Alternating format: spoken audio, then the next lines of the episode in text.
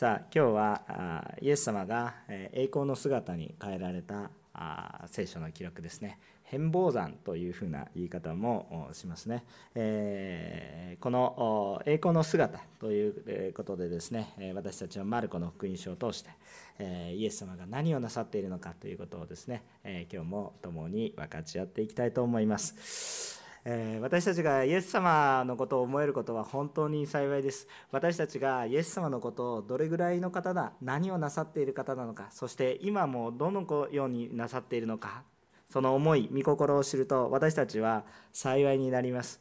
今日の聖書の箇所に書かれているようにイエス様の栄光の姿が一時的に弟子たちに示されたそのような記録された聖書箇所なんですが今日私たちもこのキリスト自身が私たちにも訪れてくださっていりそしてまだこの目に見えなくてもこの神様の国の栄光が私たち一人一人のうちに豊かに現れてくださるんだというこの希望を私たちも持っていきたいんだということを思います。先ほど語られている新学生のお一人一人の顔を見たんですがそれぞれの生活にも悩みがあり祈りの課題もあり当然苦しみもあるわけなんですけれども、まあ、祈りの課題聞いたので分かると思うんですがそれぞれに悲しみや苦しみ過去の傷やまたいろいろなこのチャレンジもあると思うんですね。でもお一人一人の顔がなんか作ったような顔ではなくて非常にあの希望に満ちているそのような思いです。また神様は私たちをそれ以上にも本当に光り輝かせてくださるそのような方だなということを本当に今日も感じるものでありました。また皆さんも同様で本当に主イエス様の中に満たされている人の顔は本当に美しいし素晴らしいし光り輝いている。そのように私たちも覚えます。さあ今日このように主イエス様が来られると本当に神様の栄光が表される表されると素晴らしい私たちの希望になるんだということを覚えつつ今日も御言葉を分かち合っていきます。3つのポイントでお話をしていきたいと思います。まず第1番目のポイントは主キリストイエスに主キリストイエスを受け入れる者に神の国の栄光はすでに始まっているということですね。主イエスキリストを受け入れる者に神の御国はすでに始まっているんだということなんです。まず本日の御言葉の第一節を読みます。こう書いてありました。またイエスは彼らに言われた。誠にあなた方に言います。ここに立っている人たちの中には神の国が力を持って到来しているのを見るまで決して死を味わわない人たちがいますと。こういうふうに書いてあります。えー、一見ですねこれは一体何のことかというふうに思ってしまいますけれども、えー、これはですね、えー、まあ、前後関係のことを考えてみると理解が進むと思います。実は今日の箇所の8章あ今日の箇所の少し前8章の中ではイエス様が十字架と復活そして、えまた天に昇られて再臨されるこの再臨についても弟子たちについて話している部分がありました。えー、このように、えー、イエス様は一番、えー、イエス様が来られた一番大切な部分、え罪の許しそして新しくされるというようなあ私たちが一番信じるべき一番の根幹私たちが一番信じなければならない、えこのコアな部分を教えてくださっていたと思うんですね。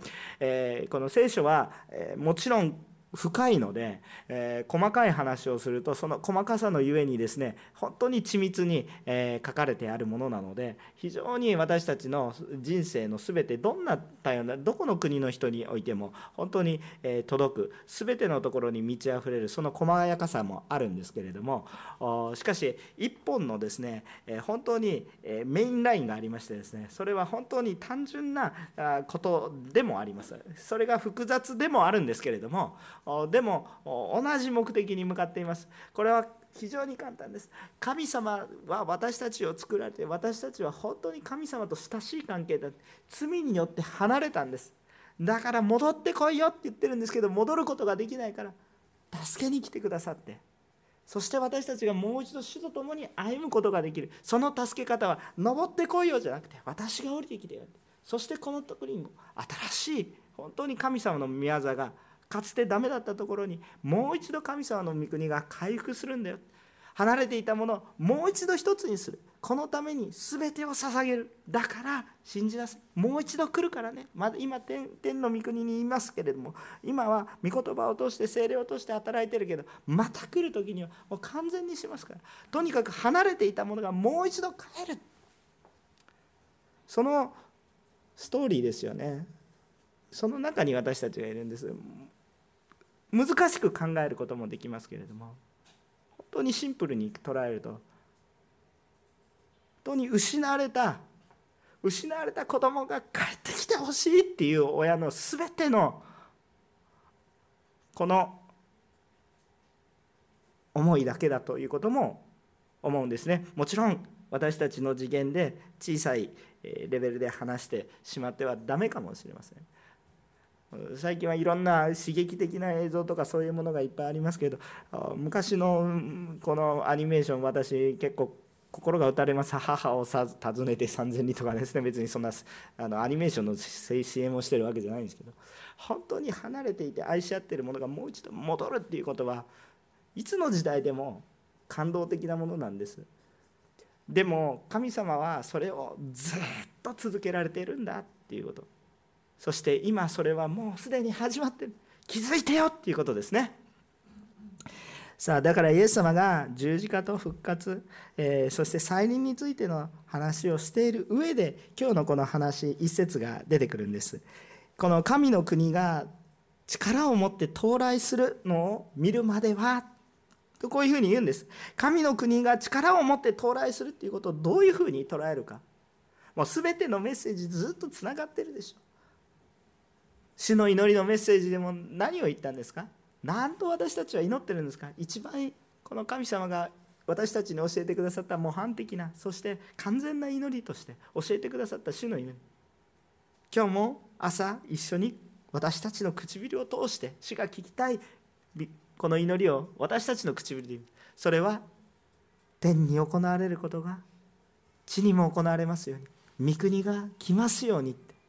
言っているわけです。これが私たち神様が聞きたいそのメッセージでありまた私たちもそのことを喜べるものまたそれこそが私たちの喜びになるんだということです。神の国が力を持って到来するじゃあこの神の国が力を持って到来するってどういうふうに理解するかがこの一節の御言葉を理解するポイントとなります。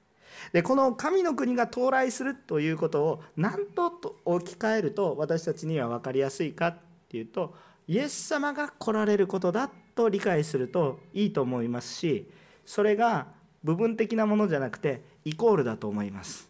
神の国の到来それはイエス様が来られることなんだというふうに理解されると分かりやすいと思います。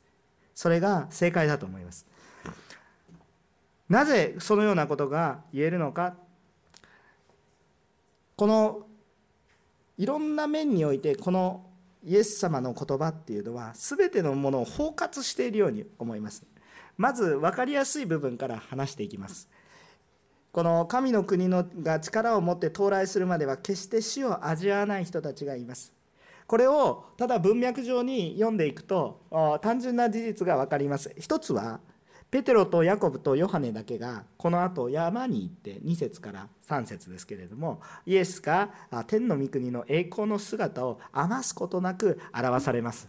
その意味において今死ぬことなく神の国の栄光を力強く到来したことを体験する者がいますね。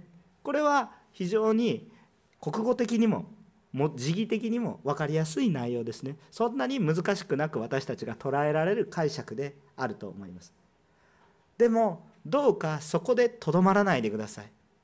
どうかそのさらに奥の文脈を読んでいくと一体イエス様は何の話をしておられたのかというとこの十字架の死と復活そしてまた再臨の話をされていてそしてこの山の中で神様の栄光を表される姿を通してそしてまた後で触れていますがその後にまた復活の話をされているんです。ですからこれは一体何かと考えると十字架の死復活を受け入れるこの救い救いを受けることによって私たちはもうすでに私たちのうちに神の国が到来していてもうそれは始まっているんだよ。ということ。イエス様を受け入れる時にそれが始まっていくんだよ。この福音の救いということについても語っている。と理解するのが当然であります。なぜならばその前後においてその福音が一番重要な部分が語られているからです。またこのように決して死を味わわない人たちがいます。というような表現がされると当然私たちの頭の中に湧いてくるのは再臨天に昇られた神様がまた再び来られるということについても当然頭が及ぶはずです。えー、頭が及ばないでそこだけシャットダウンしてはいけません、えー、及ぶはずです。ですからこのことも主は語っておられる。別に神秘主義に陥るわけではありません。このことも普通に読めば感じるものであります。確かにこの弟子たちの中にヨハネがおりそして後にこの再臨のことをつまびやかに全て明らかにするこの黙示録というものも神様によって与えられて書かれていきます。ですからこの再臨のことについても包括的に書かれてやるんだ。ですからこのイエス様の今この御言葉っていうのはすごく広いです。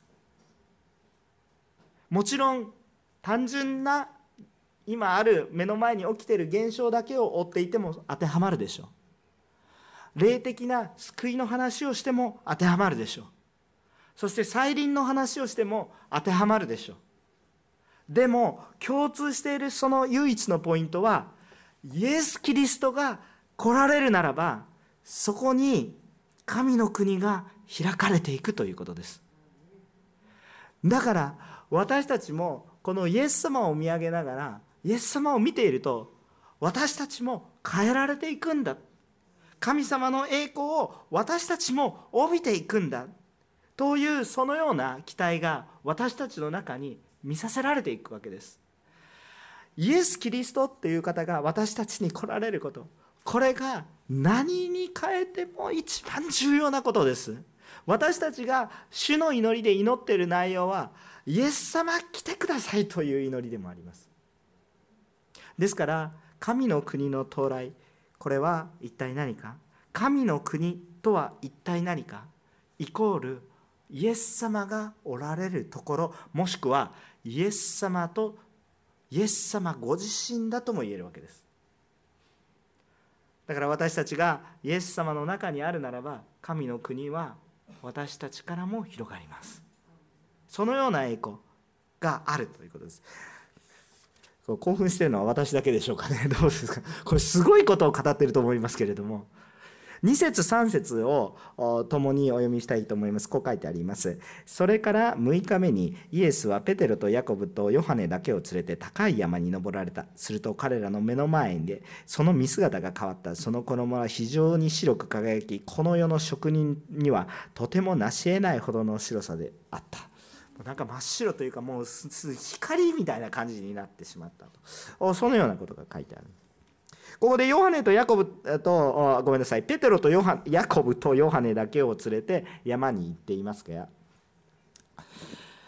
でこれなんで3人だけなんだっていう風な感じもちょっと覚えると思うんですけれども、まあ、この種の選びに対して、まあ、あまりもこうあれああだこうだ言っても仕方ないというところがあるんですけどまず感じることはやはりこれは特別なことでありやたらめったり見せることではなかったということを感じることができるとともにこの3人はそのことを受け止められることができるというふうに主が判断されたからだと思いますね。でもこのことはやはり特別なことなんだということが私たちには分かるわけです。さてまた私たちの聖書勉強的な知識のこの興味としてこの山が一体どの山なのかということに興味が湧くと思います。で実際に行ってみたいなとも思ったりもします、えー、けれどもこの聖書の箇所を通しては明確に書かれてはありません。よく言う人はタボル山だという人もいればヘルモン山だという人もいます。えー、歴史的にそう言われているところもあれば聖書研究からそのように言われているところもあります。ただ明確に記されていないということは一体どういうことかっていうとまあ、それはどちらかというと知ったら恵みだけどメインの話ではない。メインの話はその場所というよりもむしろむしろその中身その中身こそが十分だ重要だということを私たちが覚えたい。つまりここで一番重要なことはイエス様が栄光の姿を表されたということです。もうこの一つのことだけ言う言いたいがためにももうたくさんのことを言います言いたいんですけれども今メインの話だけざっくり話します。このような栄光の姿っていうのは実は今までもたくさん出てきていました。旧約聖書の中でも時々たくさん見られました。出エジプト記やさまざまなところにもってもこの光り輝く姿神様の臨在の姿っていうのはたくさんのところで見られてきました。またダニエル書を通しても白い衣を着た者の存在も書かれてあり予言的に書かれてありその予言の成就だというふうにも捉えることができます。とにかく神様の臨在がファッと現れた時に本当に光り輝くような時には炎のようなそのように、えー、こう記されるわけです。私たちもこの神様のことをされるのであるならば私たちもですよ神様のことをされるのであるならばこのようにこの世のものとは思えない何かこの世のものとは違うでも明らかに異常ではなくてねおかしい方向に行くのではなくてね明らかに素晴らしいものとして光り輝く姿が私たちも受け入れられる私たちも変えられていく。神様の栄光を受けるならば栄光を私たちも主から受けて私たちも変えられていくんだという本当にその期待と希望というものが私たちの中に溢れてきたらいいかなと思うんですね。教会の豊かな実は一体何かなって思うと皆さんです。皆さんが本当に精霊様に満たされているならば本当にこれ以上の実はないんです。何か特別な癒しの能力があるそれも素晴らしいことかもしれない。けれどもやはり皆さんお一人一人が主の中にあってああ私は主に救われたんだ。主が共におられる。本当に嬉しい。その顔がいいとか悪いとかねなんかそんなのを超えてですね本当に主は生きていることが素晴らしい。何かができるできないを超えて本当に主は素晴らしいとして生きている。そこに神の御国が開かれていくんです。何の御国が開かれていく神の御国が開かれるんですよ。これはすごいことですよ。そこには罪が起こることもなくまた御霊の実がたくさん実っていく。それ誰を通して？主イエス様を信じる受け入れてる皆さんを通して。いや私はそんなんじゃないでしょ。そうじゃないです。もう主が変えてくださって。本当にその栄光が私たち一人一人を通して与えられる。主がなしてくださいます。どうぞ。イエス様を迎える私たちでありたいと思います。イエス様ちょっとまだじゃなくて素直にイエス様を受け入れる私たちであるならばこのイエス様のご栄光は私たちにも共にあるものだ。私たちが変わるんじゃなくて変えられる。死によって変えられる。死を呼び求めるものでありたいと思います。2番目のポイントです。私たちは主イエスの言われることを聞きましょう。私たちは主イエスが語られることを聞きましょう。4節から8節を読みます。またエリアがモーセと共に彼らの前に現れイエスと語り合っていた。ペテロがイエスに言った。先生私たちがここにいることは素晴らしいことです。幕屋を3つ作りましょう。あなたのために1つモーセのために1つエリアのために1つ。ペテロは何を言ったらいいのか分からなかったのである。彼らは恐怖に打たれていた。その時雲が湧き起こって彼らを追い雲の中から声がした。これは私の愛する子。彼の言うことを聞け。彼らが急いで辺りを見回すと自分たちと一緒にいるのはイエスだけでもはや誰も見なかった。アメン。不思議なことにイエスと同時にモーセとエリアが現れていたという記録がここに記されています。なぜモーセとエリアだと弟子たちは理解することができたんでしょうか。後でイエス様が教えてくれたでしょうか？そうかもしれません。けれどもおそらくそこに出てきた風貌やまたその持っているものさまざまな姿を通してああユダヤ人にとっては分かる。おそらく伝承されてきたさまざまな姿がある。当時は写真とかないですよね。ね。今だったらね、あの岸田首相が出てきたら写真とかあるからああ岸田首相とか言いますけどもし写真も何の映像もないところにやって、えー、おじさんが出てきたらあおじさんこんにちはとか言ってしまうかもしれませんけど今は写真があるからすぐ分かります。当時は写真もないです。なぜ、え弟子たちはモーセとエリアだと分かったんでしょうか？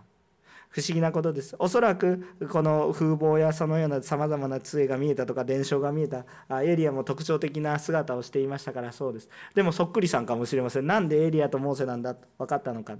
本質的なところは精霊が助けてくださって理解できた。私たちもどうやったら神様の御声や神様の御心が理解できるかなって悩むことがあるんですね。あの自分の力で理解しようとすると絶対悩みます。どうどうやったら知れるのかなって非常に難しいです。同じように祈っても聞こえない時もあるしあの時恵まれた女やり方で同じように今回もやったら導かれるかなと思ったら何も起こらなかったりする。だからこう不思議なことです。でも神様は私たちに必要なことは教えてくださると信じていきましょう。なんかもう私たちが一生懸命頑張らないと知れないということじゃなくてそもそもイエス様はどどういうふうに生きてくださったんですか？私たちができないから私たちが救われるように私たちのところに降りてきてくださる方じゃないですか。だから丁寧にちゃんと教えてくださいます。ただし私たちのするべきことがあります。主を教えてくださいと願い続けること。主に助けを求めること。それは私たちのすべきことでしょう。ここでエリアとモーセだということが主の助けで分かったわけです。そしてイエス様がこのエリアとモーセが現れたということはイエスがただの預言者ただの数ある預言者の一人ではないということが明確に示されることでもありました。なぜならマラキ書の4章の5節にもあるように救い主が来る前にはエリアが訪れるっていうことがはっきりと記されてありそしてそれはモーセの権威を持っているようなものなんだということが記されているわけです。もちろんこのエリアっていうのがバプテスマのヨハネのことだということは皆さんもう知っているかもしれません。すでに来たものなんだ。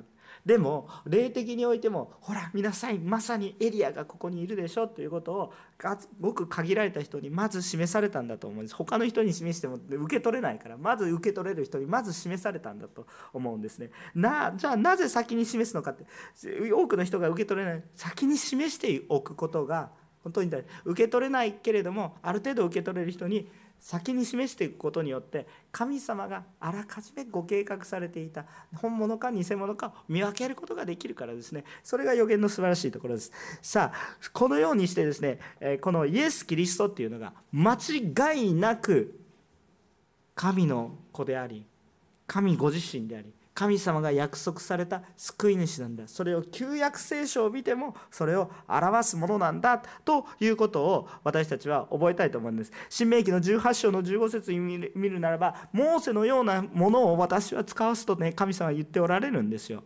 ですからこのような御言葉を通してもあモーセとエリアがなぜいないといけないか。それは本当に神様のご計画があったんだ。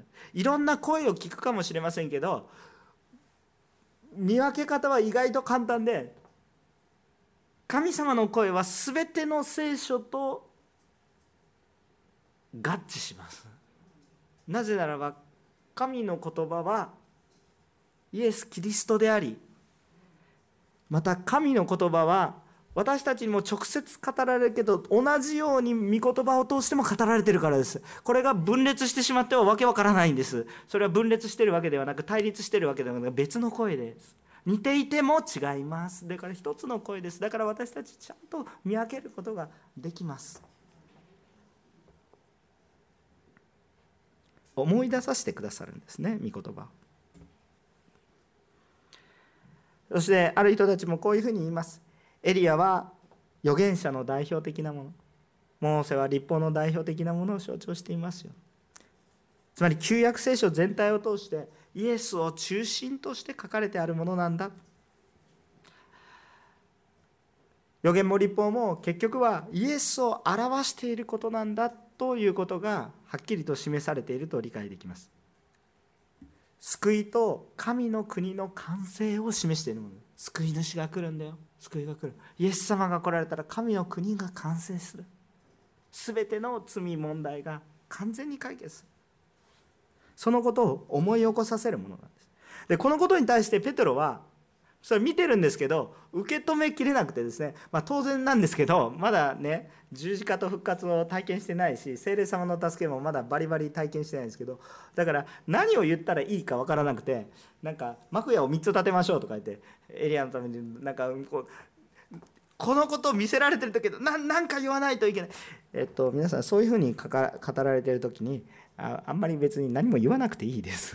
あのあの何を言ったらいいかわからない。私も人とコミュニケーションする時に一定程度ですねあのプレッシャーがあって私もトレーニングされて人とコミュニケーションがである程度できるようになった人間ですね、えー、でもこう私もこうそれがない時はですねあ相手の人が困らないように何か喋らないといけない何か喋らないといけないというあこう切迫感に迫られて相手が不便にならない。皆さんもコミュニケーション苦手な人そういうとこないですか？あのあのですね、コミュニケーションの上手い人は何か喋らないといけないとは思ってないんです。まあ、あの芸能人のさんまさんみたいにとにかく喋り続けてる人もいますけれども あの、えっと、コミュニケーションの上手い人は聞きますね。必要なことだけ喋ります。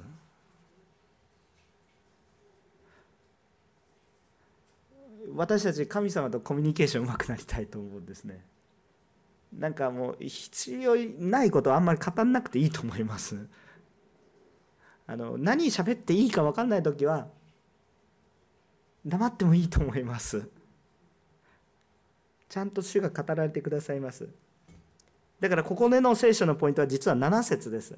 今日の今日の聖書の中心聖句と言ってもいいと思いますけどいや変わったところが中心聖句なんじゃないですかって思うかもしれないけどここで語られたビジョンはビジョンは変えられたところのビジョン。私たちが見るべきビジョンはそこですけれどもしかし私たちが与えられているメッセージは何かっていうと神の言葉が語られているでしょ。それが7節ですよ。何で語られているんですか？その時雲が湧き起こって彼らを追い雲の中から声がした。これは私の愛する子彼の言うことを聞け。アメン。これはイエス様が洗礼を受けられた時にも主から語られた御言葉ですよね。これは私の愛する子。これが私たちにとって重要なことです。聞け。彼の言うことを聞け。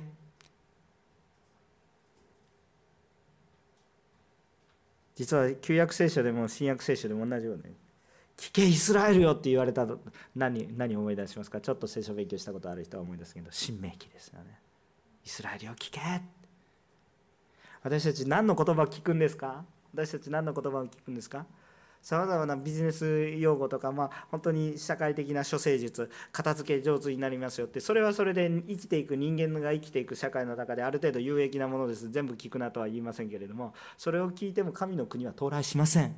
いくら部屋を片付けても神の国は到来しません、えー、部屋はきれいにはなります。でも神の国は到来しません。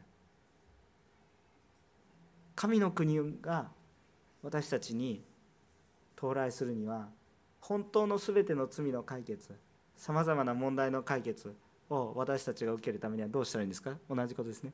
イエス様が必要なんですね。イエス様が来られたらいいんですよね。だからイエス様の言うことを聞けということです。いっぱい不必要なことを聞いてますけどでもイエス様の声聞いてなかったら全部虚しくなりますよ。神様が言ってるのは聞いてよね。聞くべきものはこの方の言うことを聞けって言ってるわけです。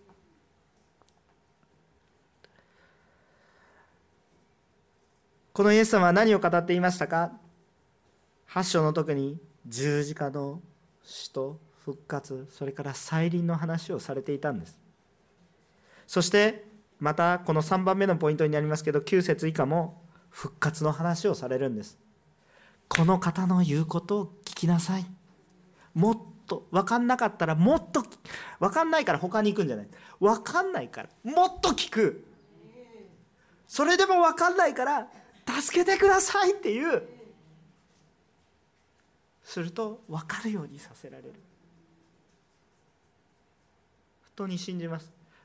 イエス様を信じなさいという言葉は世の中で生きていこうとすると何を言ってるのか分かんない。もしこの中にノンクリスチャンの方がいらっしゃったら私が今語ってる内容がなんかよく分かんない。それ今日生きていくために商売繁盛家内安全私の今の病今のこの学校の問題社会の問題家族の問題に何の解決があるんですかと思うかもしれませんが全ての問題の根源にあるのが実は掘り下げていくとああ私たち自身の人間に罪があるんだなということが分かってきその問題を解決するためには人間の力ではできないんだ。だから神様の力が必要なんだ。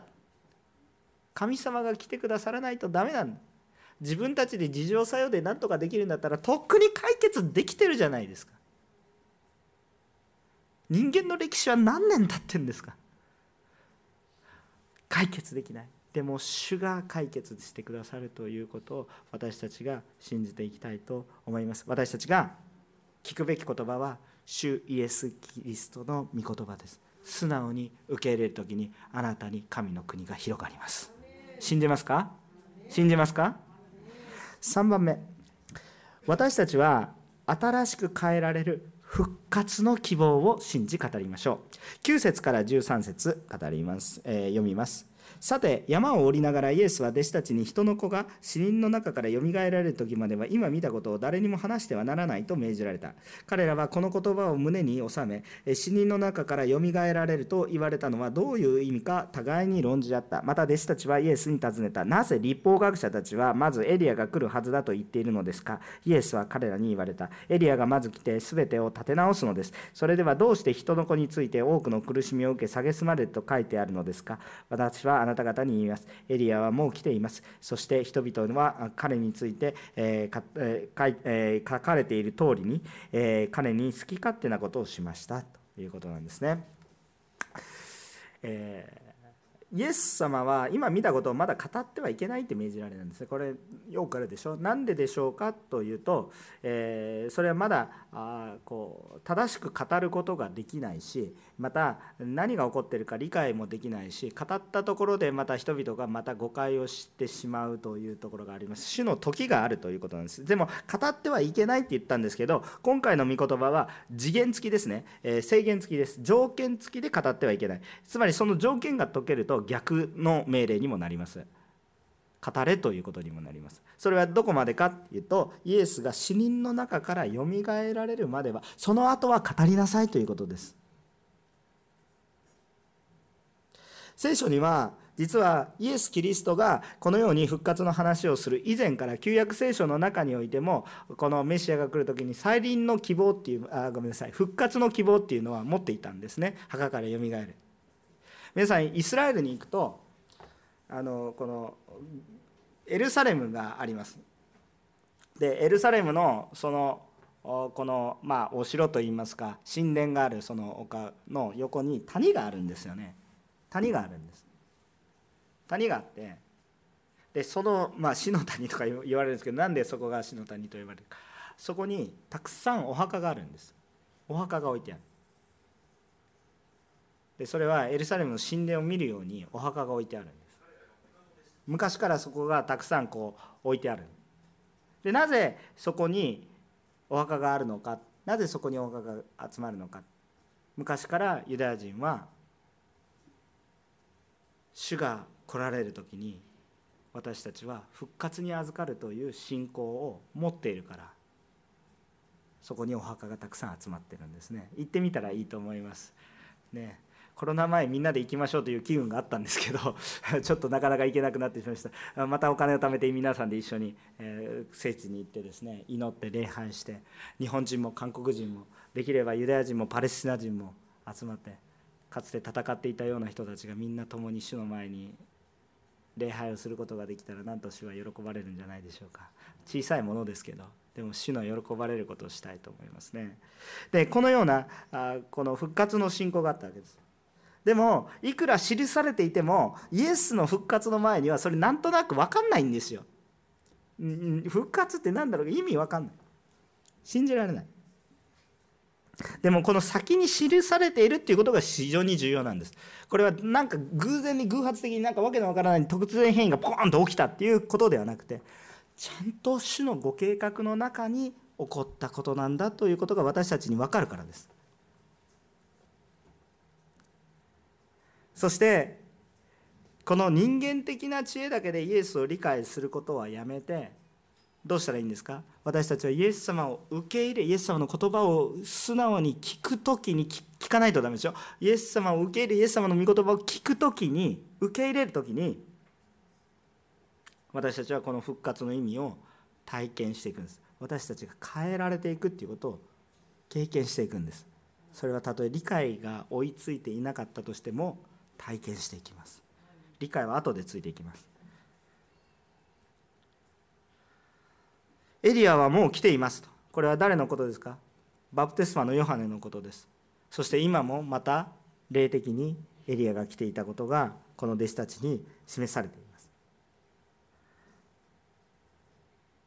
そして私たちの時代も今すでにイエス様は来ていて復活されていて再臨を待っているような状況ですけれどもしかしこの中で私たちにもこのイエス・キリストの復活が私たちの死の解決に直接つながっているんだということを私たちは覚えたいと思うんです。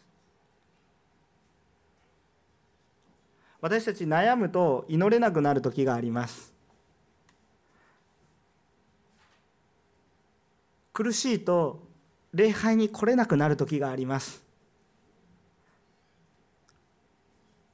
でもどちらかというとそれは逆の方向です。私たちが苦しい時悩む時その時にこそ私たちは主を求めるものになりたいと思います。イエス様の御言葉を聞きたいものになりたいと思います。それで何のか具体的な解決が与えられますか？目の前が何が変わりますか？と思うかもしれませんが変わらないかもしれませんね。でも変わるものがあります。何が変わるんでしょうか？私が変わります。私が変わるんです。状況は変わらなくても私が変えられて私があんまり私が私がって言われる。皆さんが主の中に満たされる皆さんが状況を変えていくような人になるんです。神の国になるんです皆さんが。死んでいたような私何もできなかったような。死んでいるから何もできなかったような私が主に満たされるので影響を与えるものになるんです。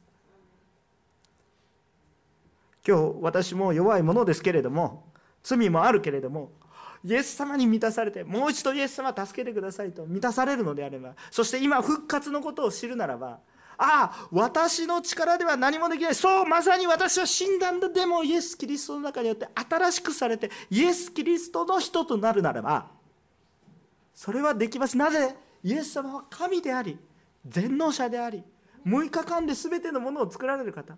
この方が私たちを満たすのであればそうなるしかないよね。神の栄光を表すしかできないよねってむしろ。そのように変えられる希望を持って私たちが受け入れる。私の声は別のことを言います。牧師であってもいつもその声誘惑弱さ戦っています。でその弱さが現れて皆さんにご迷惑をかける時もよくあります。しかしイエス・キリストの言葉を聞け。それであるならば皆さんは愚かな牧師をはるかに超えてイエス・キリストの人とされイエス・キリストの国がこの教会にもこの地域にも豊かに表されていくこと。その中に苦しみを受けることもある。でも苦しみがあるから間違っているのではない。神様の栄光を表しているからこそやりがいを感じてですねどうぞ行きましょう。なんか疲れるように思うかもしれません。でもね主の中にあったら疲れないんですよ。主が働いてくださるから私たちは疲れないんですよ。時々私の言葉を語ってしまう時があるからその時は疲れますよ。疲れを感じた時に主に助けを求めてください。奉仕をする時疲れる。進学生も進学の勉強やってたら疲れてしまう。その時あなたに必要なのはイエス・キリストの言葉です。間違いないです。進学も重要であのちょっとあのちょっとあの気をつけながら言います。進学はすごく重要です。僕は進学校大好きです。あのえ僕は勉強が嫌いなので進学校には行きたくないんですけど あの必要なたくさんのことを学びたくさんの恵みを受けてそれがないと今の私もないですね。だから行けと言われたらまた行きますけれども。でもですねあの今言ってるのは何を言いたいかというとそれでももし神学の勉強をしてさまざまな神学は後からできたものなのでイエス様が先なのでまずイエス様の声聞いてください。そうすると神学が見えてきます。神学でわけわからんくなったらイエス様の声聞いてください。神学に埋没するとイエス様が見えなくお変な話ですけど順番が違うので。まずイエス様の話を聞きなさい。そこから神学を見るといろんな神学の良さと欠点が見えてきます。でもイエス様のことをまず聞きます神の国何のために学んでるんですか？私たち何のために何のために今日礼拝してるんですか？今日皆さんの家庭に皆さんの住んでいるところに私自身神の国が回復される。そのために今日御言葉を聞き御言葉を語り話す。もう私たちの時代はとどめられていない。まだ話してはいけないとかそういうレベルじゃない。なぜですか？イエス様の話をよく聞きなさい。人の子が死人の中からよみがえる時までは今見たことを誰にも話していません。今はどういう時ですか？死人の中からよみがえられたんだから語りなさいということです、語りなさいということ。皆さん私たちにも主の栄光が表されています。主の栄光を見上げる私たち一人一人。あなたを見てるとイエス様を見てるような。ちょっと挨拶してみましょう。あなたを見てるとイエス様のようです。あなたを見てると実はやってみてください。あなたを見てるとイエス様のようです。あなたを見てるとイエス様のようです。あなたを見てるとイエス様のようです。違います そうじゃないですよ。ああ私たちはもちろん足りないところですけど。私イコールイエス様じゃないけど。でもあ私のうちにイエス様が働いてくださるんだ。もうそれは弱さですら弱さですら用いられる主です。イエス様の言われることをよく聞き死を打ち破られ神様の栄光を豊かに述べ伝える私たちと主によって変えられていきましょう。お祈りいたします。